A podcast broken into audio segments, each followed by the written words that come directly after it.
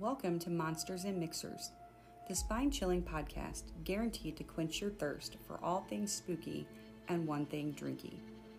Can't get enough of paranormal or true crime stories? Then this is the place for you. We are your hosts, Amy and Emma, and each episode will feature a new story and a new cocktail recipe to help calm your nerves while you listen. So grab your ingredients, pull the covers up tight, and prepare to be terrified by tales of the darkness among us.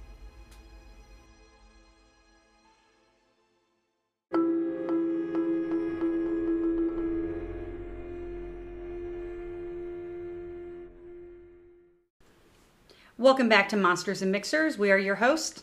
I'm Amy. And I'm Emma.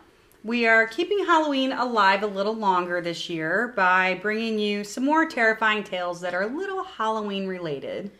Uh, more specifically, in today's episode, we are bringing you some horrifying true stories that happened on Halloween, Some stories that try to explain some Halloween traditions, another cryptid corner, and finally the story of a haunted mansion. and to help you get through the terrifying tales, we will be making candy corn martinis. So pour yourself a martini, pull the covers up tight, and get ready to meet some of the monsters among us. The martinis, we had one when we went. I feel like my glass is cracked. Nope. we went bar hopping on Friday and we, we had, we tried a candy corn martini and it was quite delicious. Yes, this we haven't tried yet. For those of you who are keeping up at home, you need some vodka. We used caramel, salted caramel. Well, it might have just been caramel Oh, salted caramel. But they recommend whipped cream vodka. We didn't have that, so. We're hoping. and this will be then good. it's pineapple juice, grenadine, and you can top it with whipped cream. You don't have to, but it's really pretty. it makes it look like a candy corn if you Super top it with the whipped cream. All right, so we're going in. This will be our first drink. Cheers. Oh my god, that's so freaking good. Mm. I love pineapple juice anything, so. It does taste like a pineapple upside down cake. Yeah. Tastes a lot like one. We made fun fun. We made one for our fellow homie here, and he said it tastes like a pineapple upside down cake, and I have to agree completely. I love pineapple. Pine- pineapple upside down cake. I feel like it's an underrated dessert. We both love it, just can't say it. It's a little bit of a tongue Yeah. twister. So sorry we're bringing you our Halloween episode late, but we really had quite the Halloween weekend. It was quite the festivities, and You didn't really have much time to sit down and do this. no, we had some awesome Halloween costumes. Oh, you can see pictures on Facebook, Instagram, and Twitter if you go and look. Mm-hmm, Emma wanted to be Rocky, or not Rocky, Frank-N-Furter from Rocky Horror Picture Show, and I was magenta. And I felt very cute with my red hair, which I'm Yeah. never doing in real life because it was not for me. bartended in a corset all night and literally got home and felt like my, all every single one of my ribs was broken into 80 pieces. It was It quite. was not comfortable. I have never I taken cannot a imagine. taken a bigger breath in my life than when I took that off. Could you imagine that being like your life back in the day when they Yeah. wore those every single day And there are people still today that wear them every day, like under all of their clothes, which is as waist trainers? Mhm. Yeah, nope, not for me. nope. Can't do it. My waist is not going to be trained. All right, so the first story that we are going to bring you is a true crime story that was or took place around Halloween time, and it is the story of the Candyman. So we've all heard stories throughout the years of poison candy and sickos who put razor blades in the treats to try and murder young kids. Um, if you didn't know, most of those are just made up to try and scare children into waiting until they get home before devouring their massive haul of Kit Kats. Um, I also think it's kind of like a weird news craze. Like a lot of parents try to like, I, it's weird. There was actually somebody posted a story about finding a A needle, needle in, in their Milky Way. Yeah. It's just like, and you've always heard stories about like people putting drugs instead of candy. Who is gonna give their drugs away to kids? for free. Like, come on now. But, however, in 1974, Timothy O'Brien learned the hard way that not all of these stories are fake. On October 31st, 1974, Ronald Clark O'Brien took his two children along with a neighbor and his two children trick or treating in Pasadena, Texas. After visiting an unoccupied home, the children grew impatient and ran ahead to the next house. Ronald O'Brien stayed behind, but eventually caught up with the group and showed them five 21 inch pixie sticks. Some big ass pixie Big sticks. pixie sticks. I can imagine the ones too. with The mm-hmm. Was so excited when he got 'em. Mhm. Yeah. At the end of the night, O'Brien gave each of his neighbors two children a pixie stick, and each of his children, Timothy and Elizabeth, one. When they got home, he gave the final one to a 10 year old boy he recognized from church. Before bed, Timothy asked to eat some of the candy he collected, and according to Ronald, he chose the pixie stick. Timothy had trouble getting the powdered candy out of the straw, so O'Brien helped him loosen the powder. After tasting the candy, Timothy complained that it tasted bitter. O'Brien then gave his son Kool Aid to wash away the taste. Timothy immediately began to complain that his stomach hurt and ran to the bathroom where he began vomiting and convulsing. O'Brien later claimed he held Timothy while he was vomiting and the child went limp in his arms. Timothy O'Brien died en route to the hospital less than an hour after consuming the candy. It's so sad, poor kid. Yeah. Timothy's death from poisoned Halloween candy raised fear in the community. Numerous parents in Deer Park and the surrounding area turned in their turned in candy their chil- children got from trick or treating to the police, fearing it was laced with poison, which understandably so. Mm-hmm. The police did not initially suspect O'Brien of any wrongdoing until Timothy's autopsy revealed that the pixie stick he had consumed was laced with a fatal dose of potassium cyanide. Four of the five pixie sticks O'Brien claimed to have received were recovered by authorities from the other children, thank God, Yeah. none of whom had consumed the candy. The parents of the fifth child became hysterical when they could not locate the candy after being notified by the police. The parents rushed upstairs to find their son asleep holding the unconsumed candy. Oh, what a sweet, like, fell asleep with his Yeah. little pixie stick in his hands. The boy had been unable to open the staples that sealed the wrapper shut, which, first of all, weird. yeah. Why are there staples? Why are there staples? All five of the pixie sticks had been opened, with the top two inches, which is, was, was about 51 millimeters, refilled with cyanide powder and resealed with a staple.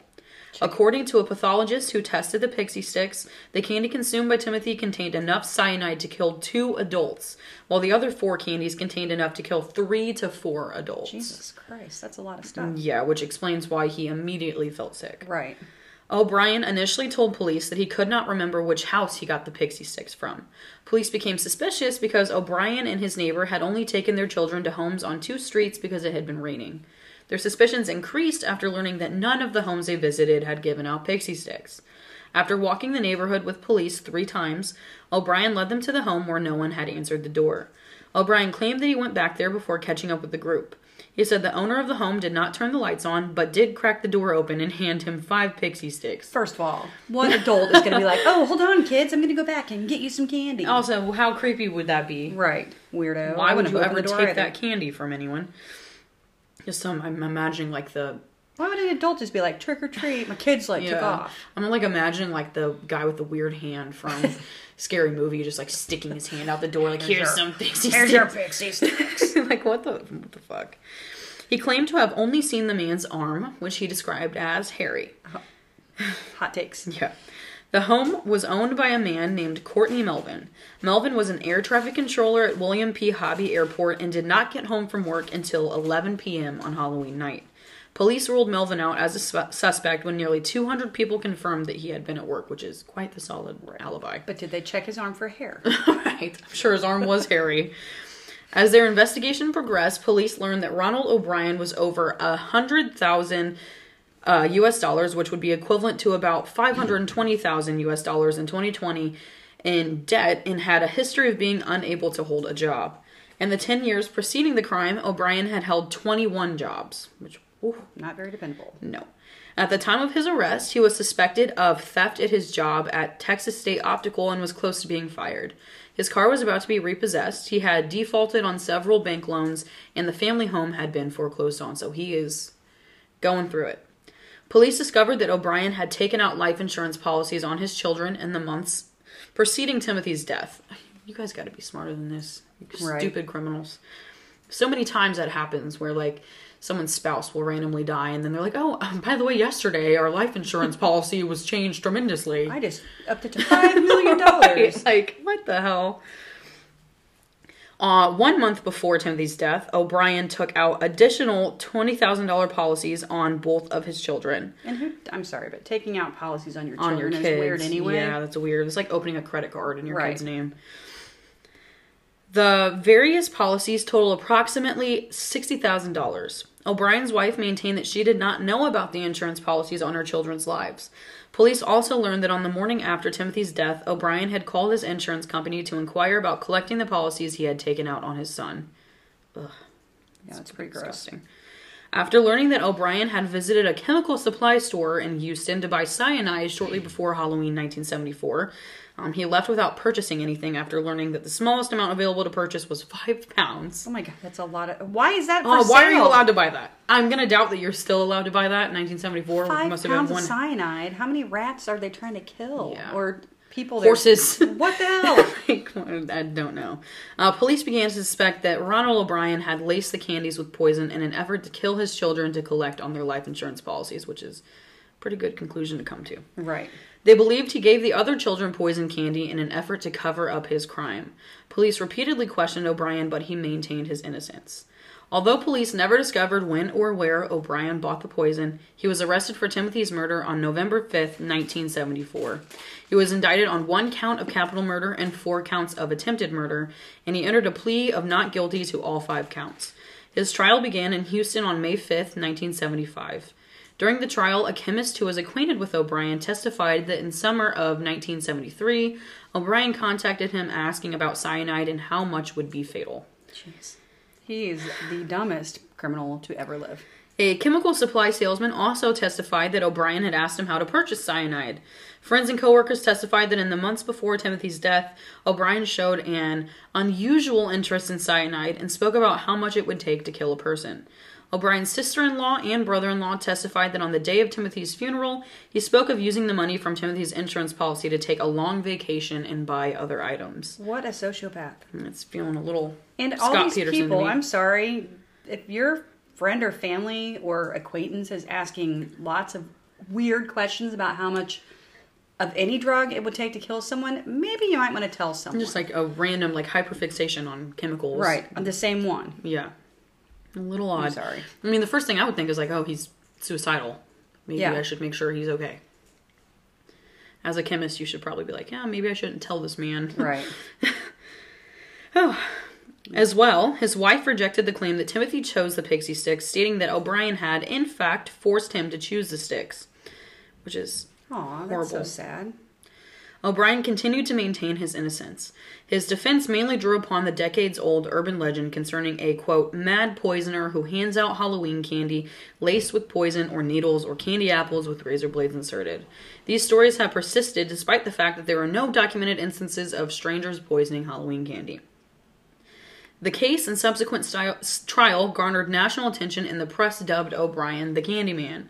On June 3rd, 1975, a jury took 46 minutes Not that's not very the fast deliberation to find O'Brien guilty of capital murder and four counts of attempted murder. The jury took 71 minutes to sentence him to death by electrocution. Shortly after he was convicted, his wife filed for divorce. She later remarried, and her new husband adopted her daughter Elizabeth. On March 31st, 1984, shortly after midnight, O'Brien was executed by lethal injection at the Huntsville unit. In his final statement, O'Brien maintained his innocence, stating that he felt the death penalty was wrong. He added, I forgive all, and I do mean all, those who have been involved in my death. God bless you all, and may God's best blessings be always yours. During the execution, a crowd of 300 demonstrators gathered outside the prison cheer, uh, Cheering. cheering uh, trick or treat. Yeah. Others showed anti death penalty de- demonstrators with candy. Showered them. Yeah. Showered, yeah. So that was quite the sight. Throwing candy at people. Yeah. I always think that's kind of like animalistic uh, when people, I mean, I don't know. And he was a child murderer. Yeah, and I'm not like defending him, of course, ever, but I always find it a little odd when people that have like nothing to do with the case like stand outside knowing someone's like being sentenced to death and like throw a party. It's kind of, I think, akin to back in the day when people would gather in the middle of town And someone's like getting be stoned, or hanged. Yeah, or hanged. Yeah. It's like very like barbaric to me. yeah, I don't, I don't care for it. I mean, I, I could understand if it were your family and, And that but- person had killed yeah, them. But, like the thing is, most of the time, their family is not not Right. there cheering because No. they're losing not one but two people. Yeah, it's crazy. Well, that's a pretty fucked up story. Yeah. And So if you ever hear about razors and I have drugs in your candy. That's pretty much where that story originated. It's not quite the Candyman story that we're used to from the movies, No. but um, equally as disturbing, I think. I have, yeah, I have something um, a little more lighthearted. It is the Legend of Stingy Jack, and it is the story of the origination of the jack o' lantern. So, long ago in a small village in Ireland lived a drunkard named Stingy Jack. He wasn't held in very high regard by the townsfolk. One evening, Satan overheard stories of the devious deeds of Jack and decided he must have this fellow's soul. Jack may have been stingy, but he was quite clever. When Satan came to collect his soul, he successfully made the case that the least Satan could do was allow him to have a final drink at his favorite pub. After which, Stingy Jack left Satan on the hook for the tab. Jack suggested he turn himself into a coin to pay the bill, and they would be off on their journey to the underworld. Satan was fooled when Jack took the coin and put it into his pocket alongside a crucifix. Just happened to be carrying around a crucifix. Thereby trapping Satan in his pocket. The devil begged and pleaded, and only upon agreeing to leave Jack alone for 10 years was he released. Exactly 10 years later, Satan found Jack stumbling home from the pub. With a, sevi- with a heavy sigh, Sevy high. with a heavy high, Jack looked at the devil, knowing full well that he intended to drag him to hell. Jack made the request of Satan to climb a nearby apple tree to get him a final snack to eat before the journey southbound. Satan, apparently still not as clever as Jack, climbed the apple tree. While Satan was climbing the tree, Jack carved a cross into the trunk, thereby trapping Satan up in the tree. The devil begged and pleaded, and only upon agreeing to never take Jack's soul to hell was he released. Many years later, when Stingy Jack took his last breath and died, St. Peter refused him entrance into heaven for all of his evil deeds. Satan refused him entrance into hell due to their contract. In one final parting gift, Satan gave Jack an ember ablaze with hellfire. Alas, Jack was stuck roaming the earth with only a carved turnip, or a pumpkin, glowing with the hellfire to light his way. When Stingy Jack ceased to be, Jack of the Lantern began. On Halloween night, keep an eye out for a restless, wandering soul every time you see a jack o' lantern, for it may just be the hellfire glow from Jack's lantern. So, that is where the jack o' lantern came from. I want to know what his evil deeds were because I'm going to assume it's just the fact that he was a drunkard. I think so. It kind of sounds Poor guy. he spent a He lot of time at the problem. pub. And he didn't have any money. And And he was stingy. I mean, yeah, I would have left Satan with the tab too. it's You're about to drag me to hell. I'm not paying this. it's a pretty funny story, I think. All of this talk about hellfire has made me thirsty, so we are going to take a quick refill break. And coming up on the other side of the episode is the Haunted Lemp Mansion and Cryptid Corner, so stick around. Be right back.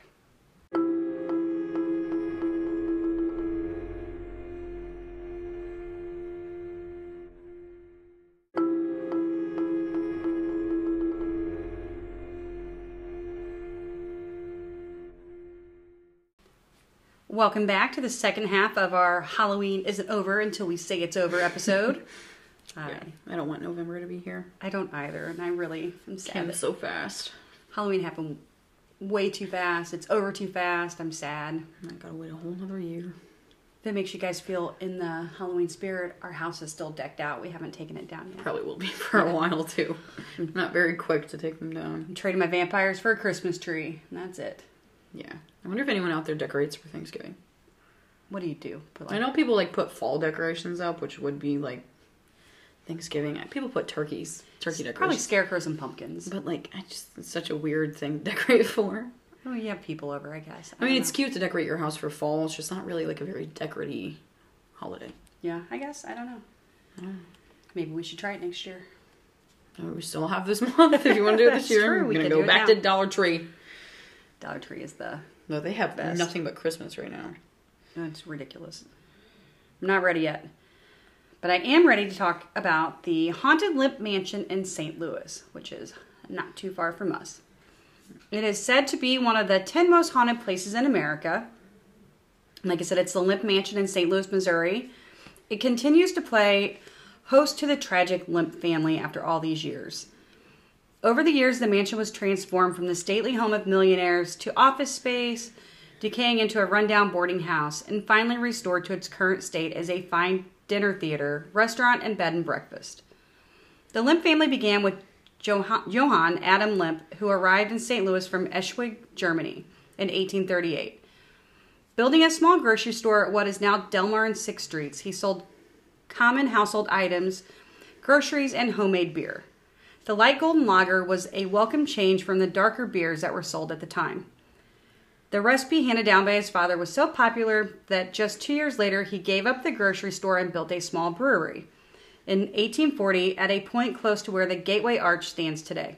If you're not familiar with St. Louis, you probably are familiar with the arch at the very least.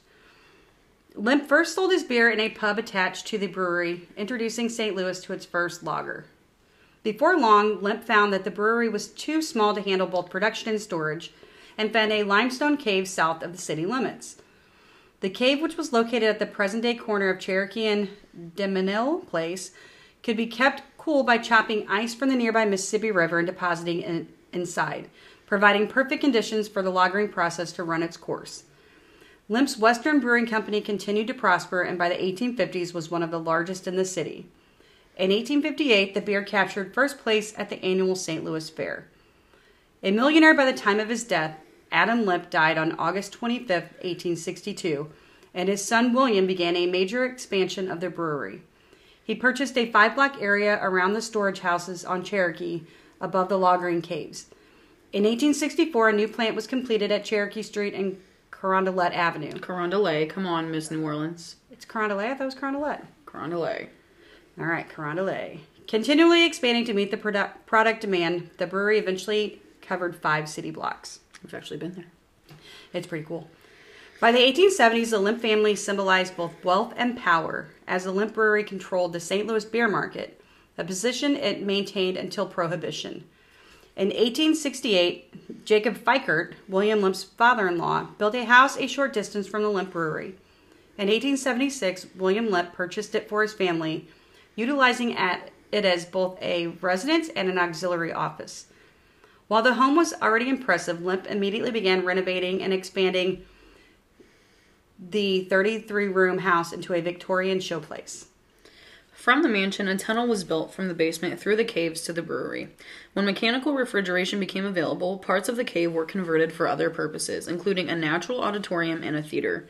This underground oasis would later spawn a large concrete swimming pool with hot water piped in from the brewery boiling house and a bowling alley. At one time, the theater was accessible by way of a spiral staircase from Cherokee Street. By the middle 1890s, the Lemp Brewery gained a, gained a national presence after including. Oh my gosh, I can't talk. Introducing the popular Falstaff beer, which is still brew- brewed today by another company. The Lemp Western Brewery was the first brewer to establish coast to coast distribution of its beer. At the time, he was building his own business empire. William Sr. also helped Pabst, Anheuser, and Busch get started, which are kind of big deals over big deals here. over here.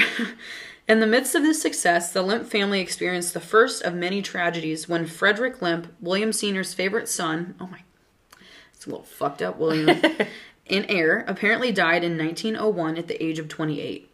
Frederick, who had never been in extremely good health, died of heart failure. That is an incredibly early age to die of heart failure. Indeed.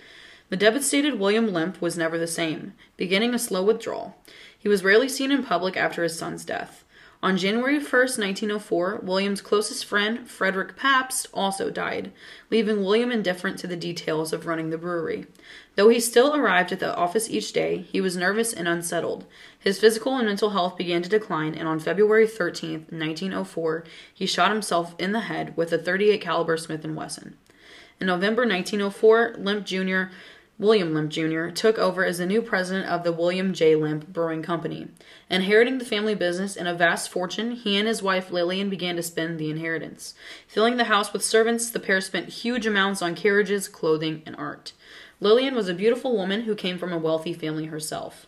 She and William Lemp Jr. had married in 1899, and William J. Lemp III was born on September 26, 1900. Before long, Lillian became known as the Lavender Lady because of her fondness for the color. In addition to her lavender attire and accessories, she went so far as to have her carriage horse horses' harnesses dyed lavender. In the beginning, Will enjoyed showing off his trophy wife, but Will was a player. Born with a silver spoon in his mouth, he was used to doing and acting as he pleased. When William began to tire of his beautiful wife, he demanded that she must spend her time shopping, allotting her a thousand dollars a day, which is quite a lot of money back Especially in the time. back then, yeah. He gave her an ultimatum that if she didn't spend it, she would get no more. I would really like for somebody to tell me I have to Yeah, I spend me thousand a dollars a day. You can be tired of me all you want. Although, I don't know. In the meantime, Will was busy running the brewery during the day and pursuing all manner of decadent activities during the night. Holding lavish parties in the caves below the mansion, which are hella cool, by the way. He would bring in numerous prostitutes for the entertainment of his friends. Not so cool. Enjoying the swimming pool, the bowling alley, and the free flowing beer, his friends who attended these lavish events were known to enjoy a high time in the earth below. Will's shenanigans caught up with him when he sired a son with a woman other than his wife. Today, there is no official documentation that this boy existed. However, the rumors that this boy was hidden in the mansion attic for his entire life have been prevalent over the years.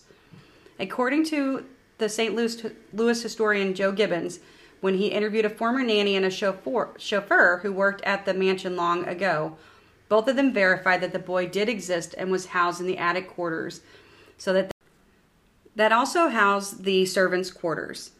Spawned from Will's philandering with either one of the many prostitutes or a mansion servant, the boy was born with a severe deformity. A total embarrassment to the family, the boy was hidden away from the world in order to cloak the Lemp's shame.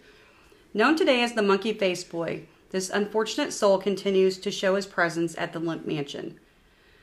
Finally, William Jr. tired of his trophy wife and filed for divorce in 1908. Why she didn't take this step with all of his goings on could be nothing more than a sign of the times. The court proceedings surrounding the divorce became a major St. Louis scandal, with all four St. Louis newspapers devoting extensive front page coverage to the messy affair. The trial opened in February 1909 to crowds that flocked to the courthouse each day to witness the drama of tales of violence, drunkenness, atheism, and cruelty. Virtually ignoring William's decadent activities, Lillian almost lost custody of William Lemp III because of a photograph that was presented at the trial that showed her smoking a cigarette. Jesus. You know, the scandal. In the end, she retained custody of their son, but soon retired from the public eye. The only time that she was ever seen wearing anything other than lavender was on the final day of her divorce proceedings when she appeared entirely in black before the judge. Oh, the drama. With the divorce, Will's troubles had only just begun. In 1906, nine of the large breweries in the St. Louis area had combined to form the Independent Breweries Company, creating fierce competition that the Lemp Brewery had never faced. In the same year, Will's mother died by cancer on April 16th. Though the brewery's fortunes were continually declining, the Lemp Mansion was entirely remodeled in 1911 and partially converted into offices for the brewery. At the same time, William allowed the company's equipment to deteriorate without keeping abreast of industry innovations. By World War I, the brewery was just barely limping along. Words. Yeah, haha. William soon built a country home on the Meramec River to which he increasingly retreated, and in 1915 he married a second time to Ellie Limburg, the widowed daughter of the late St. Louis brewer Casper Koehler. Then Prohibition came along in 1919. The individual, family members were already wealthy, so there was little incentive to keep the brewery afloat. For a time, Will hoped that Congress would repeal Prohibition, but finally gave up and closed the Lemp plant down without notice. The workers learned of the closing when they came to work one day and found the doors shut and gates locked. On March 20th, 1920, Elsa Lemp Wright, William's sister, the wealthiest heiress in St. Louis, shot herself just like her father had years before. Elsa was said to have been despondent over her rocky marriage. Liquidating the assets of the plant and auctioning the buildings, William Jr. sold the famous Lemp Falstaff logo to brewer Joseph Griesedieck, Griesedieck for $25,000 in 1922. The brewery buildings were sold to the International Shoe Company for $588,000, a fraction of its estimated worth of $7 million in the years before Prohibition. That is insane. That is a lot, yeah. After the end of the Lemps brewing, di- brewing dynasty, William Jr. slipped into a depression. Acting much like his father, he became increasingly nervous and erratic, shunning public life and often complaining of ill health. On December 29th, 1922, William shot himself in the heart with a 38 caliber revolver in the very same building where his father had died 18 years before. William II took his life on the main level of the mansion, just inside the entrance to the left. At the time of his death, this room served as his office. He was interred in the family mausoleum at Bellefontaine Cemetery in the crypt just above his sister Elsa. William's brothers, Charles and Edwin, had long ago left the family business, so with Wil- William Jr. gone, it seemed that the Lemp empire had finally ended. Edwin had entered a into a life of seclusion at his estate in Kirkwood, Missouri in 1911. I don't say that I can't say that I blame him. Charles had never been involved in the brewery and had chosen to work in the banking and real estate fields instead. In 1943, yet another tragedy occurred when William Lemp III died of a heart attack at the age of 42. Brother Charles eventually remodeled the mansion back into a residence and lived in the house along with two servants and the illegitimate child of his brother William. Charles, too, became an odd figure as he grew older. Developing a morbid fear of germs, his obsessive compulsive behavior included wearing gloves at all times to avoid bacteria and constantly washing his hands. I'm going to say that this family had some deep mental illness Yeah. that was For sure. not diagnosed at the time because they didn't do that. It was during this time that William's illegitimate child, now in his 30s, died at the mansion. He was buried on the Lemp Cemetery plot with only a small flat marker with the word Lemp. Shortly after the monkey faced boy's death, Charles became the fourth member of the Lemp family to commit suicide. First, he shot his beloved Doberman Pinscher in the basement of the mansion. Then, climbing the staircase to his room on the second floor, he shot himself. Charles was discovered on May 10, 1949 by one of his staff, still holding a 38 caliber Army Colt revolver in his right hand. Though the dog was shot in the basement, he was found halfway up the stairs. Aw, that's so sad. Of the Lemps, only Edwin Lemp, who had long avoided the life that had turned so tragic for the rest of his family, remained. He was known as a quiet, reclusive man who had walked away from the Lemp Brewery in 1913 to live a peaceful life on a secluded estate in Kirkwood, Missouri. Good for Edwin.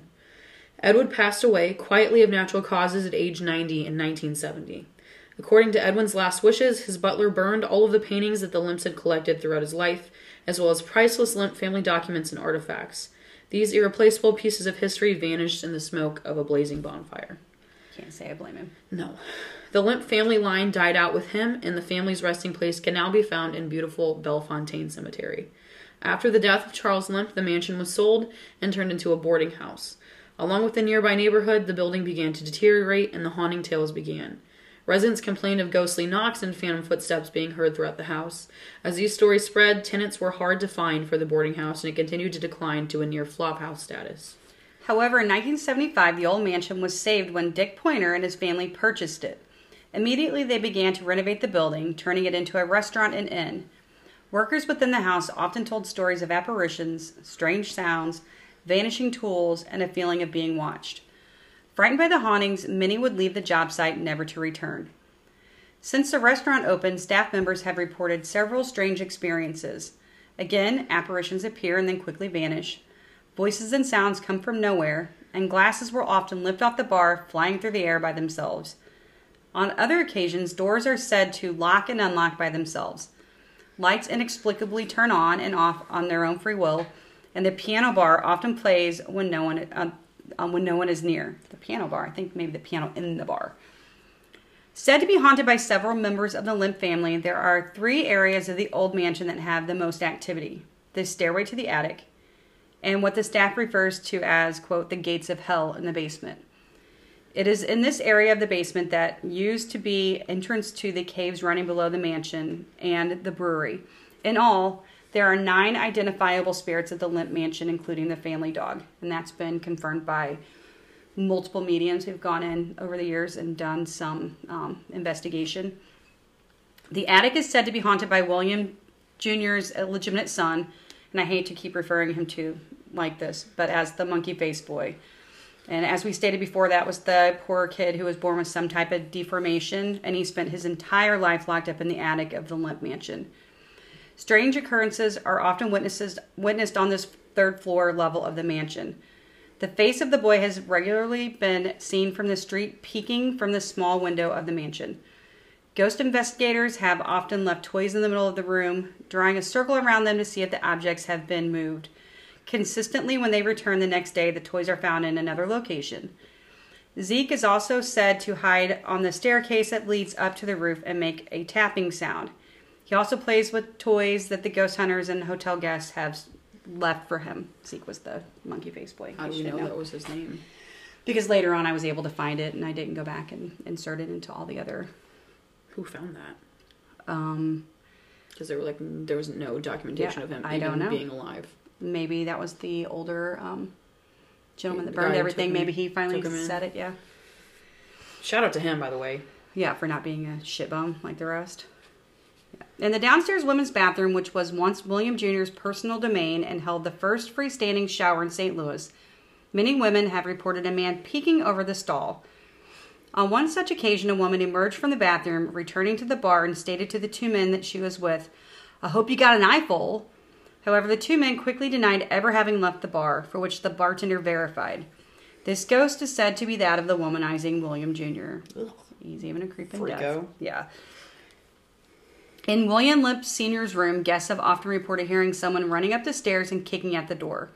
When William killed himself, William Jr. was known to have run up the stairs to his father's room and finding it locked, began to kick the door in to get at his, at his father, much like the ghost does. Several years ago, a part time tour guide reported hearing the sounds of horses outside the room where William Lemp Sr. had kept his office. However, when the tour guide looked through the window, nothing was there. This area north of the mansion is now used as a parking lot, but it was once used as a tethering lot for horses. So we had ghost dogs, ghost horses. The mansion has been featured in a number of magazine articles and newspapers and now attracts ghost hunters from around the country. Today it features a bed and breakfast with rooms restored in period style, a restaurant featuring fine dining, and a mystery dinner theater. Tours are also available at the mansion. And during Halloween time, they put um, they do a haunted house, like a you know. That's the brewery. The Lemp Brewery and the Lemp Mansion are right by each other. They it's are. the same. Mm-hmm. Where's that? Yeah. This Are you the, sure? what they're talking about. The tunnels underneath the house is where we went to the haunted house. Those the tunnels underneath the brewery, the cave. Yeah, but it's, it, it's right by there. They're all Oh. by each Right? Am I Oh. right? I think I'm right. I feel like the Lemp Mansion is not by the Lemp Brewery. We will have to Google that. Yeah, while let you read know. this, I will. Okay. Yeah. So there are some first-hand stories. There was a tour guide named Melissa, and um, she reported these stories. She said that she and her 14-year-old daughter had just finished checking all of the rooms to ensure there wasn't anyone else in the building before locking up. Right after they finished checking them all, they turned around and saw a bearded man wearing a tan coat walking down the hallway. They called out to him, but he kept walking and then just disappeared. She also said that they were in the attic where William Jr.'s son Zeke, see, she, maybe she's the one that told me it was Zeke in her interview, I saw her do, was kept when, I'm sorry, let me start that. She also said that they were in the attic where William Jr.'s son Zeke was kept when something mischievously stole their keys and hid them. Her daughter had just set them down on a night table and they continued to straighten up the room to get ready for the tour. A few minutes later, they heard a rustling sound like someone was moving around in the room with them. Scared, they turned to grab the keys and leave the room, only the keys were gone. They both ran out of the attic and returned later to find the keys right where they had thought they left them the first time, but they weren't there. So they're not directly next to each other. They're about three minute drive Okay. away. So it's Pretty like close. right around the corner. It's a really small like area right there. Yeah, I love it. I love that area. Yeah, it's a really cool haunted house if you live in the um, vicinity or you plan on being here next Halloween to It's go. terrifying. Yeah, You get to actually like go down the spiral staircase and it's into the caves, and it's cold and like still very cavey. very dark. And yeah, It's and a- also, by the way, very smart to put a brewery in a cave. well, yeah, Like if that's like the you need cold weather for like consistent cold air for the type of beer that you're brewing. That is cuts down on electricity. very smart. I would not want to work there, but No, not that they seemed to needed the money, but it's a really sad story. I've meant to read about the Lemp family for a long time, and I hadn't until I wonder why so many like heir families and like they're just ravaged by tragedy. I, I don't want to be um, I don't want to slander the family, but a lot of early immigrants to the United States were um, because they came from small villages tended to do a lot of intermarriage, which would indicate like why they had so much depression and Yeah. other mental illness. Maybe a little too too close family ties when they first came over. I don't know though. I'm just afraid to say the word. They might be inbred. I am kind of. I mean, I don't know little that. incestual. I don't know that that's true, but Well, yeah, It they would did ex- it immigrate would from Germany. It would explain the health problems. It would explain the mental I mean, problems. there's a lot of like ancestral relationships in European culture in Yeah. general. So especially in that bloodline clean. especially in that timeline. So I mean, just looking at the early heart failure and the other things, I would think that that might be might have something to do with it. yeah, heart failure at 28. That's It's pretty pretty pretty rough. Okay, Alright. so the cryptid we are talking about today is a very popular one, but one of my favorites. It is El Chupacabra.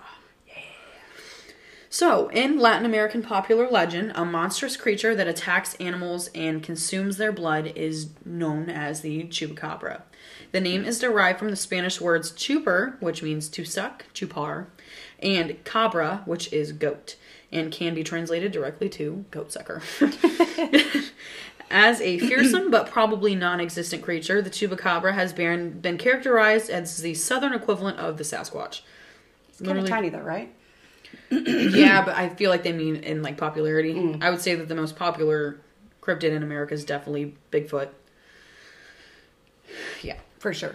Um, chupacabras were first reported in 1995 in Puerto Rico, where they were blamed for attacks on goats, sheep, and other domestic animals, supposedly leaving uneaten carcasses that were drained of blood. Early reports described a creature that stood upright and resembled a large reptilian kangaroo with Ew. huge red eyes. I don't like that. No.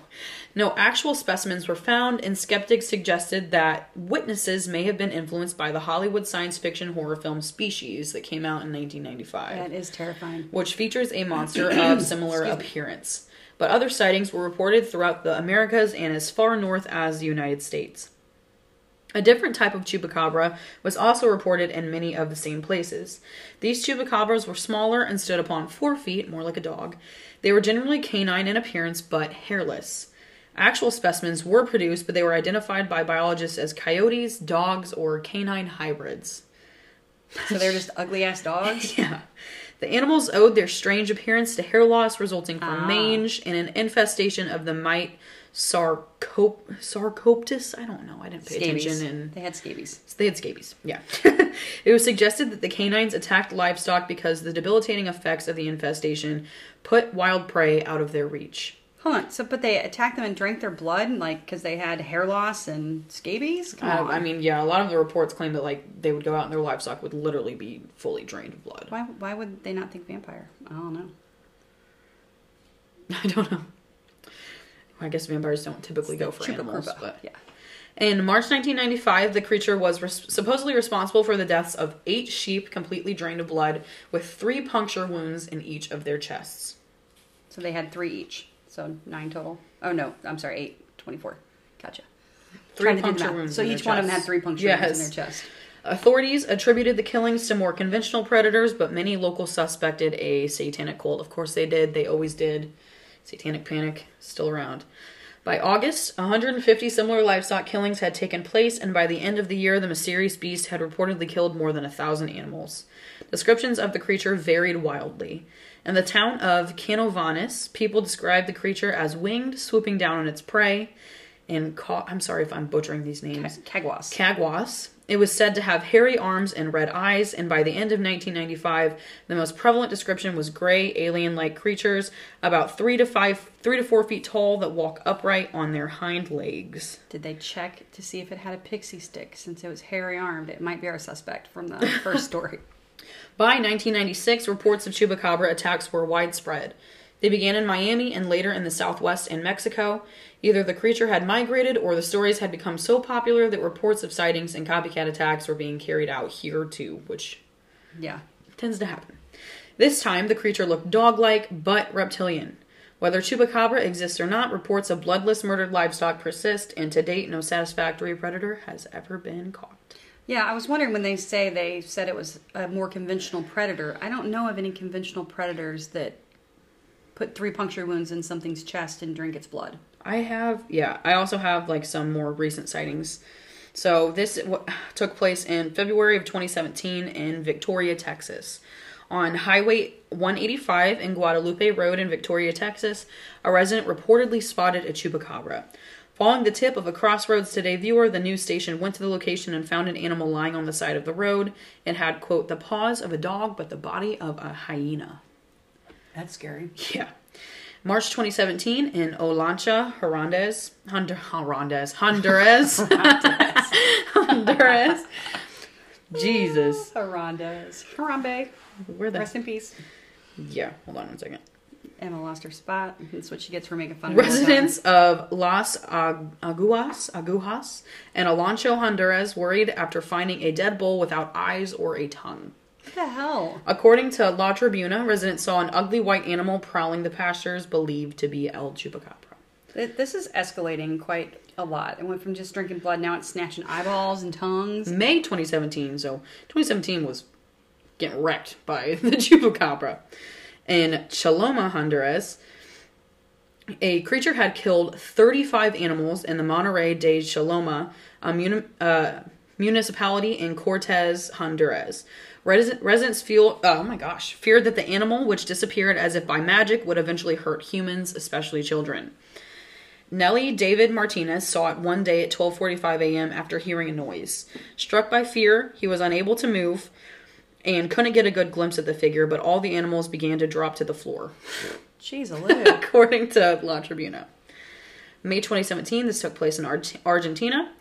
Uh, for months, people living in Charbonier saw animals attacked.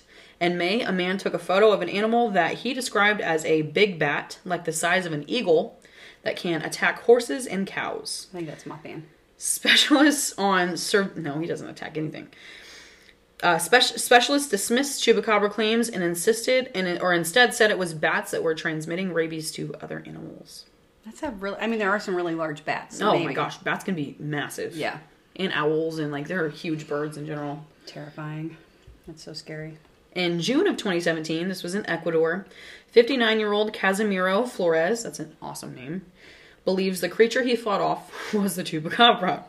One day, he heard a loud noise that sent chills up his spine.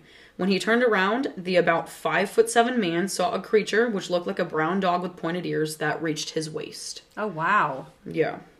Trapped by the animal, which dragged him around, he grabbed a stone and threw it at the creature's forehead. After letting out a cry, it ran away.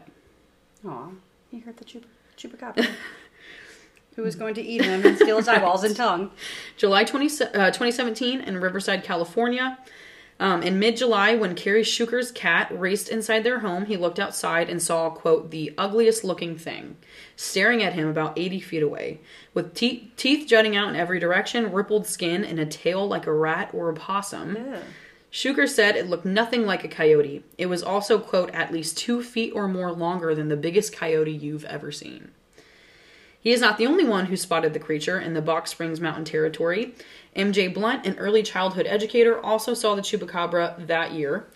And she said, I thought, that is the strangest looking animal I've ever seen.